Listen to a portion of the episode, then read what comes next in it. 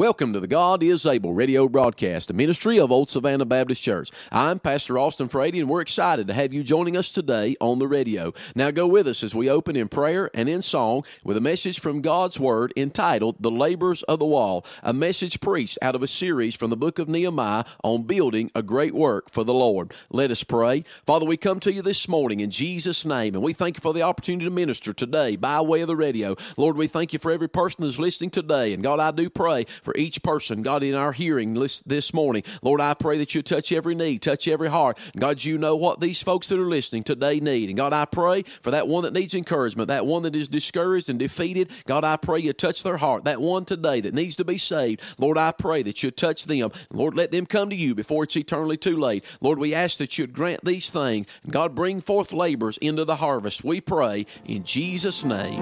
Amen.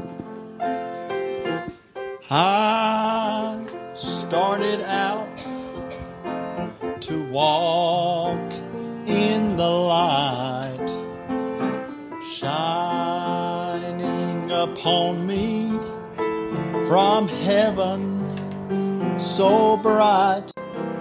I bade this world and its follies adieu. Lord, I started in Jesus and I'm going through. I'm going through. Yes, I'm going through. I'll pay the price, whatever others do. I'll take this way with my Lord's despised view. I have started in Jesus and I'm going through. I'd rather walk with Jesus alone have for my pillow, like Jacob, a stone, living each moment with his face in my view. Lord, I've started in Jesus and I'm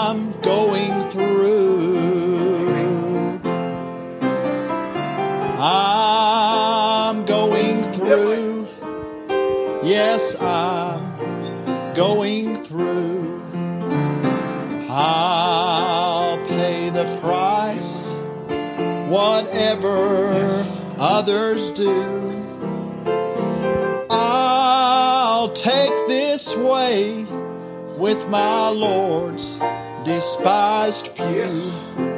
Lord, I've started in Jesus, and I'm going through. The Bible says, Nehemiah chapter number 3, Then Eliashib, the high priest, rose up with his brethren, the priests, and they builded the sheep gate, and they sanctified it, and set up the doors of it, even to the tower of Meah, and they sanctified it unto the tower of Hananeel. And next unto them built the men of Jericho, and next unto them Zaccur, the son of Imri, built the fish gate, did the sons of Manasseh built, and also laid the beams thereof, and set up the doors thereof, and the locks thereof, and the bars thereof. And next unto them repaired Meremoth, the son of Urijah, the son of Koz. And next unto them repaired Meshullam, the son of Berechiah, the son of Meshezabeel. And next unto them repaired Zadok, the son of Baana. And next unto them the Tekoites repaired, but their nobles put not their necks to the work of the Lord. We're going to stop right there for the sake of reading. What I want you to notice as we read the text,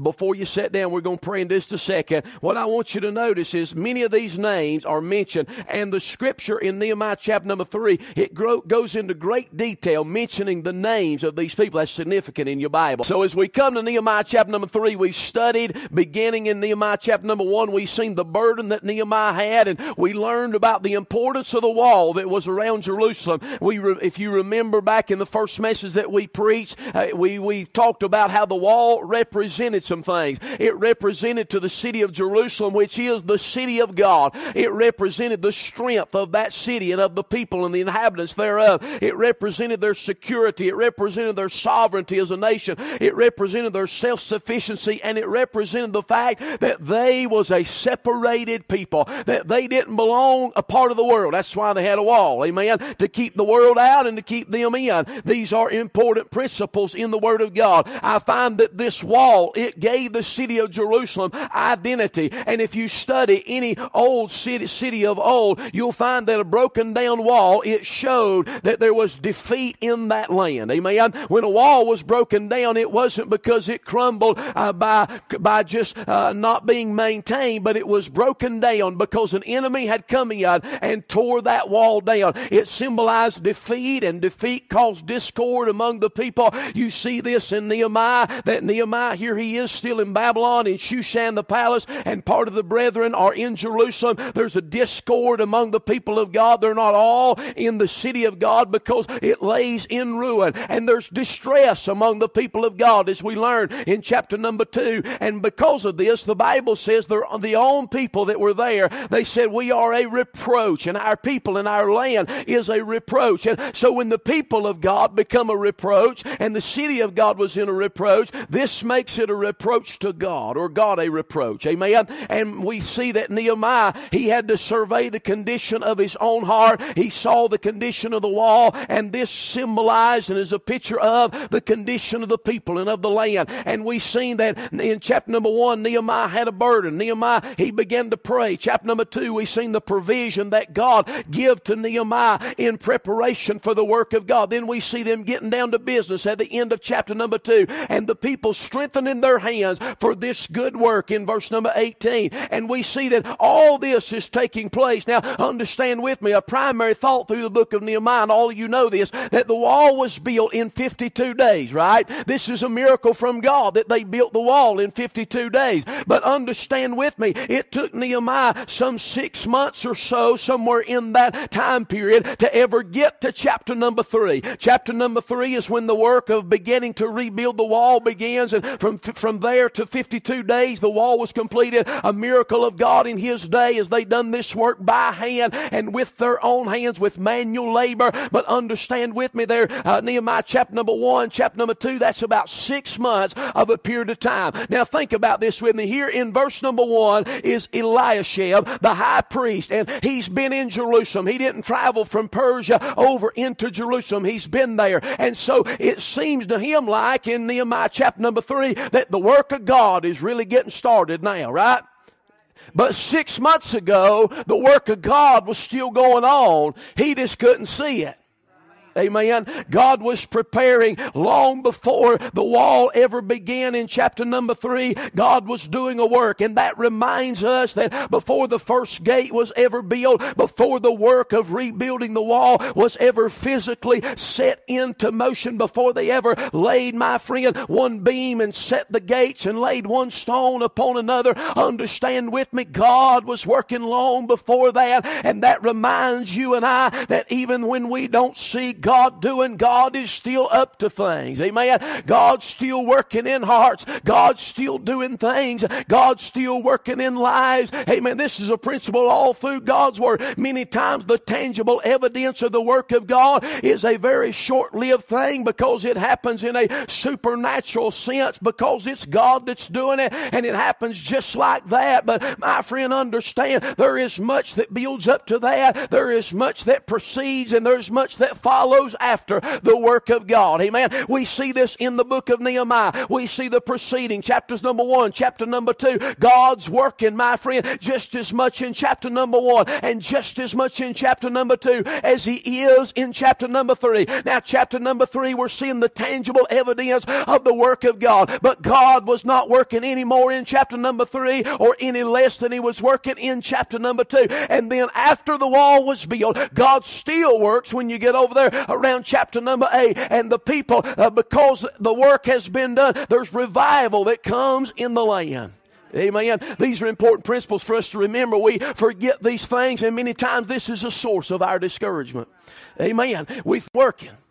Amen. Not the case. Amen. And so understand with me that even when we don't see the things tangibly happening, understand that God is still up to something. And so we find that uh, here, here they are in uh, Nehemiah chapter number three. And understand with me that these gates, they are of great importance to the city. But we're going to look tonight, uh, before we get to the gates, we're going to look at the people. Because in the work of God, God uses people, does He not?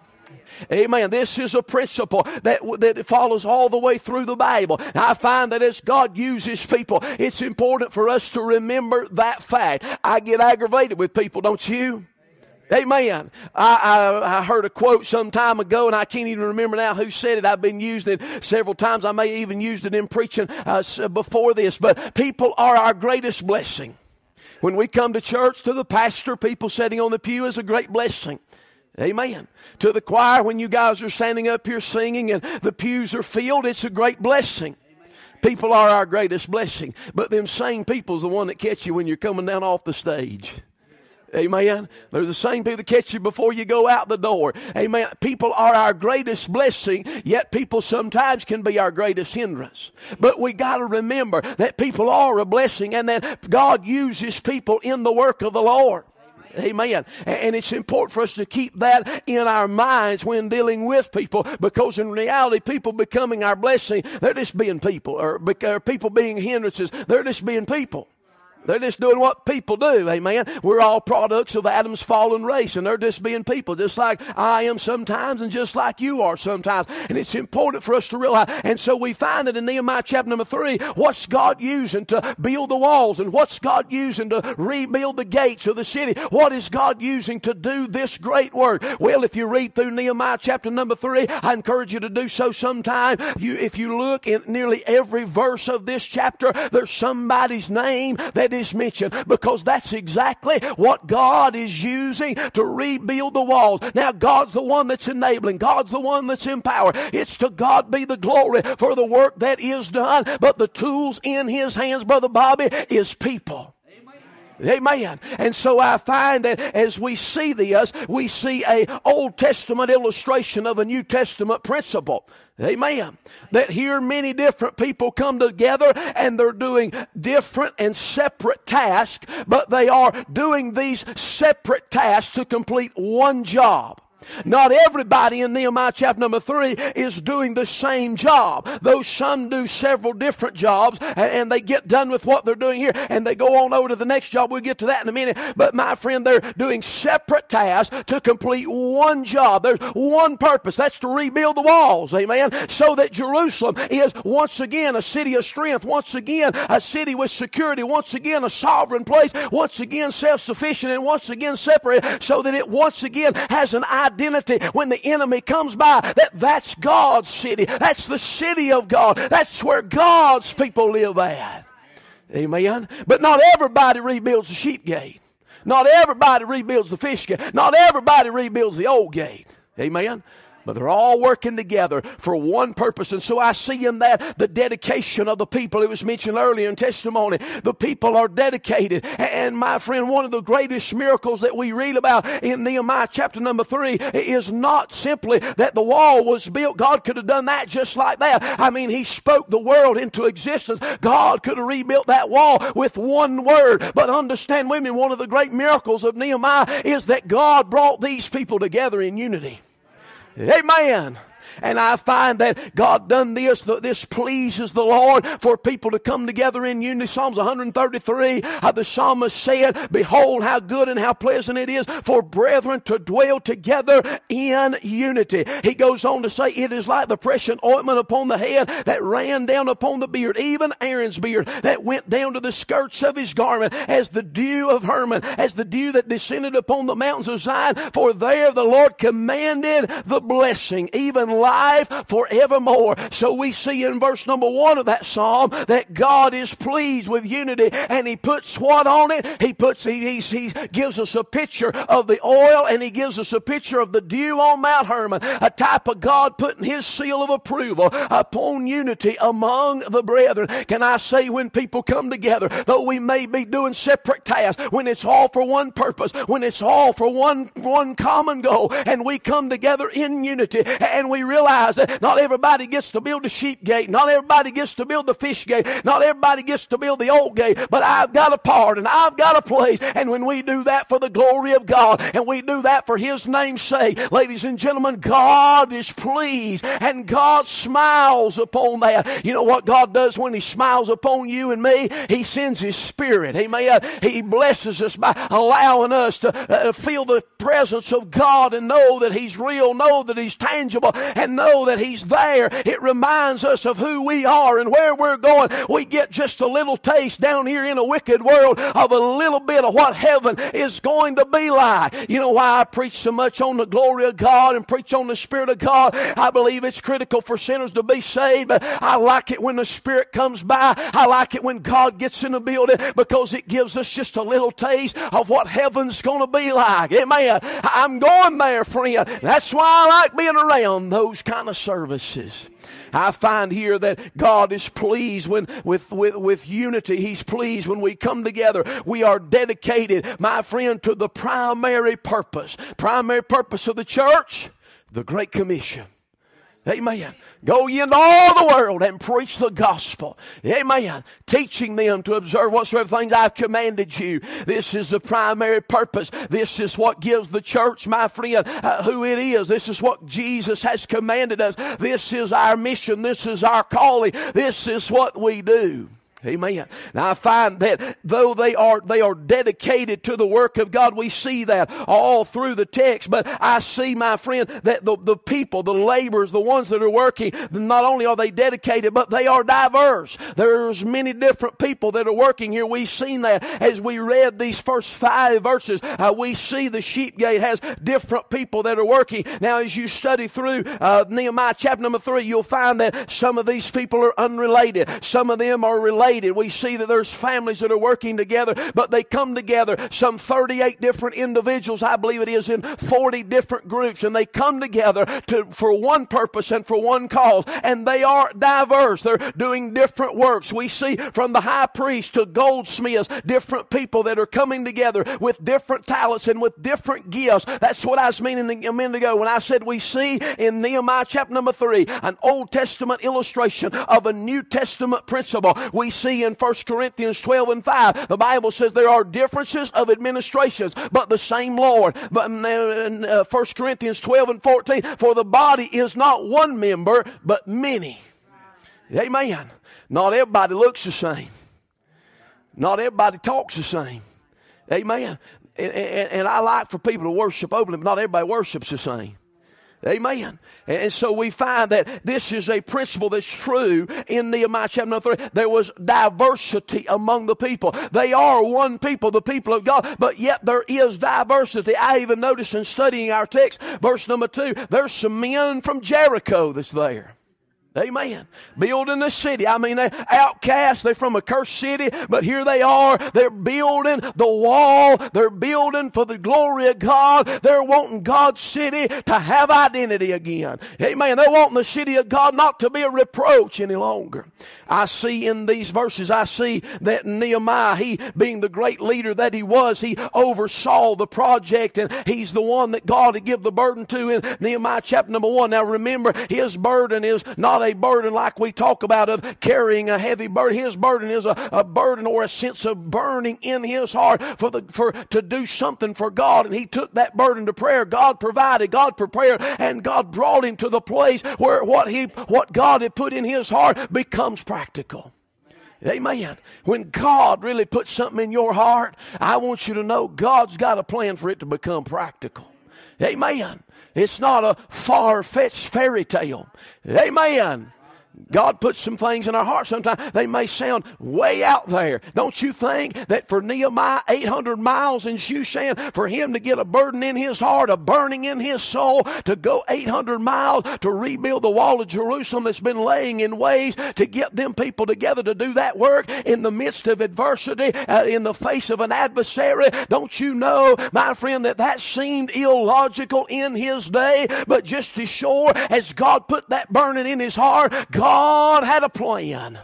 Amen. God's got a plan for you. God's got a plan for me. I don't know about you, but I'm just crazy enough to believe we may not be a large church. We may not be very, uh, uh, we may not have a lot of ability as far as what, what, what is out in front of us, but I just happen to believe God's got a plan for us to reach the world with the gospel.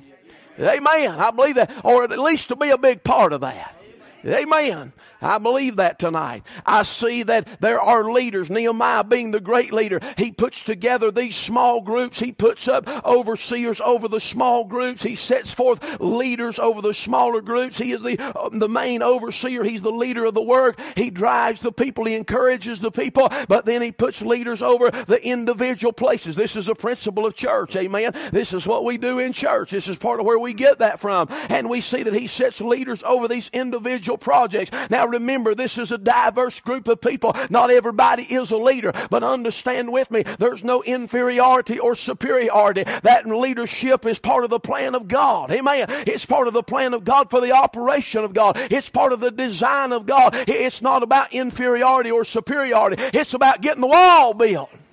Amen. That's the same way in church. It's, it, God has designed leaders and God has designed laborers, but it's not about inferiority or superiority. It's about getting the job done. Amen. It's about seeing people saved. It's about seeing people grow and be discipled in the Lord. It's about seeing mamas and daddies get right with God and raise their children, the nurture and the admonition of the Lord. It's about seeing married couples that's about to split apart come back together. Ladies and gentlemen, it's about seeing the work of God, the, the Bible come to life and the work accomplished. Amen. It's not about inferiority and superiority. It'd be a good day in our lives when we got that out of our minds and, and we just submitted to the Word of God and said, God, I'll fit in just wherever you want me. Amen. Amen. And help us. I find that there are leaders in the work and I find there are laborers in the work. There were people there just who just got in there and they done what was needed to be done. Amen. They labored, they worked, they got in there and they set them stones one upon another. They built the gates. They done whatever needed to be done so that their part of that wall could be completed. Amen. The Bible says, Matthew 9 37, then saith he to his disciples, talking about Jesus, the harvest is truly plenteous, but the laborers are few. I want to say tonight, spiritually speaking, in the wall that we're trying to build, the work we're trying to do for God, there's plenty of stones. Amen. You want to do something for God? I want you to know tonight there's plenty to do for God. It may not be what you think it is. It may not be glamorous. It may not be a, a, a big glorious thing that puts you on top where people see you. But I want you to know this evening there is plenty of work to do for the cause of Christ. There's plenty of work to do. I'm talking about just in this church. You don't even have to go outside of these walls to find work to do for the glory of God. You don't have to leave Sutton Branch. You won't have to leave Jackson County. There's plenty of work to do right here. Ladies and gentlemen, the harvest is plenteous, but the laborers are few. Amen. Listen, we're in desperate, we're in a desperate need of laborers. I see there's leaders, I see there's laborers. Notice with me, there's load bearers. Now, there's a difference in a laborer and a load bearer. Amen. If you study the text, and I didn't read these for time's sake, but if you look with me at verse number 11, verse number 19, verse number 21, verse number 27, verse number 30. I know y'all didn't get all them, but anyway, verse number 11, notice with me about the middle of that verse. The Bible says, repaired the other piece.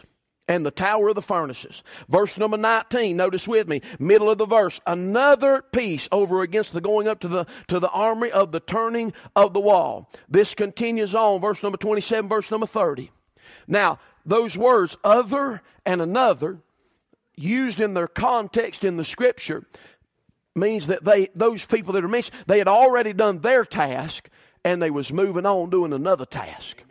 Amen. There's some people in Nehemiah chapter number three, they done their task. They were laborers. They done their part. They were laborers. We need some of them. Amen. But then there were load bearers. They done their part. And when they got done, they said, Praise God, my brethren still out there working. They haven't, I've got mine done. They hadn't got theirs done yet. I'm going to go help them. I won't rest while they're working. Amen. Amen. That's the load bearer. These, and understand with me, they say that, and I believe this to be true. I believe this, I believe this to be true in this church. I believe it to be true in every body of local assembly that I've been around. 20% of the people do 80% of the work. Amen. Many times that's true. Not always, but at times that's very true. Amen. This is true in Jesus' ministry. I, I find that there were leaders, there were laborers, there were load bearers, and then I find there were lazy people. Amen. I'm sorry, it's in the text. Look with me, verse number five. And next unto them the Tekoites repaired, but, but their nobles put not their necks to the work of their, of their Lord.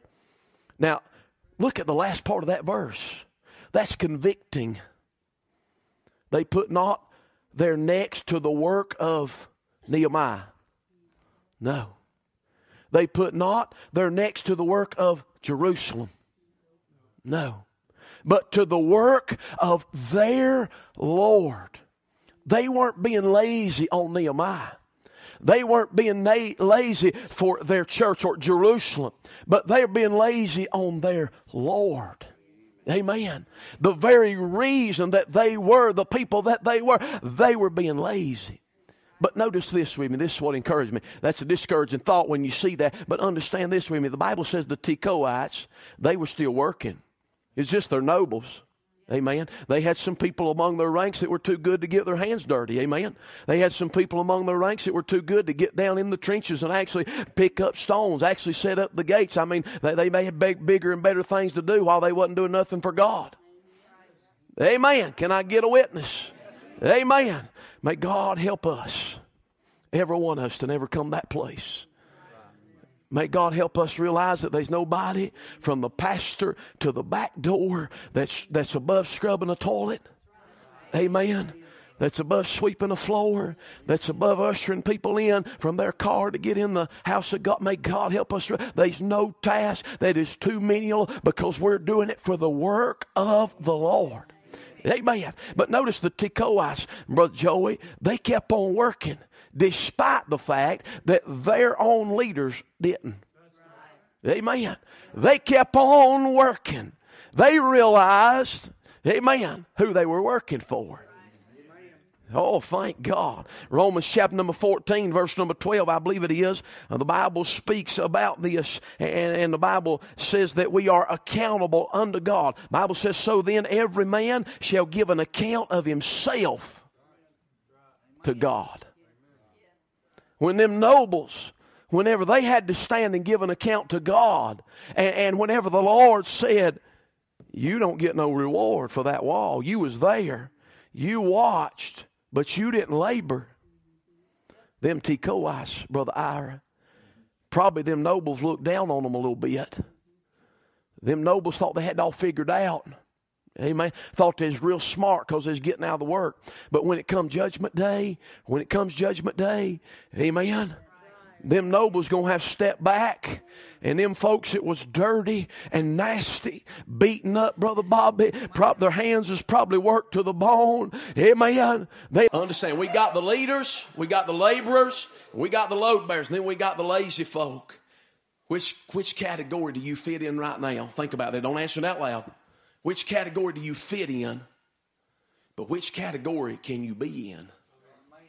Amen. Amen. Everybody in here fits into one of those categories. But it don't really matter tonight which category you're in. It matters tonight what you're going to do with what God's doing in your heart. Not which category are you in, but which category are you going to be in tomorrow? Which category are you going to be in next week? Amen. Which category are you going to be in two years down the road? Because I got news for you. Jesus said when he took his disciples to Caesarea Philippi and they looked at the wickedness, they looked at the people that were flocking to that place, and, and I'm sure his disciples were just shocked and awe. But Jesus said, The gates of hell shall not prevail. He's speaking about the church. I got news for you until Jesus comes back, there's still going to be a church. I don't know how it'll function. I don't know how it'll all work out. I don't know all the ins and outs, but I do know on the authority of God's word that until Jesus comes back in the rapture, I know there'll be a church. There'll be an elect. Amen. And so where will you be if Jesus don't come back in the next few years? Where will you be a couple of years down the road? Which category will you be in? That's all the time we have for today. Thank you for listening. And if you would like to hear this message in its entirety or join us in one of our services, find us on Facebook or visit us at our website at oldsavannah.org. And we would like to give you a personal invitation to come and be in one of our services on Sunday morning at 10 and 11 a.m., 6 p.m. on Sunday evening, and 7 p.m. on Wednesday night as we travel verse by verse through the book of John. We're located at 138 Sutton Branch Road in Sylva, North Carolina.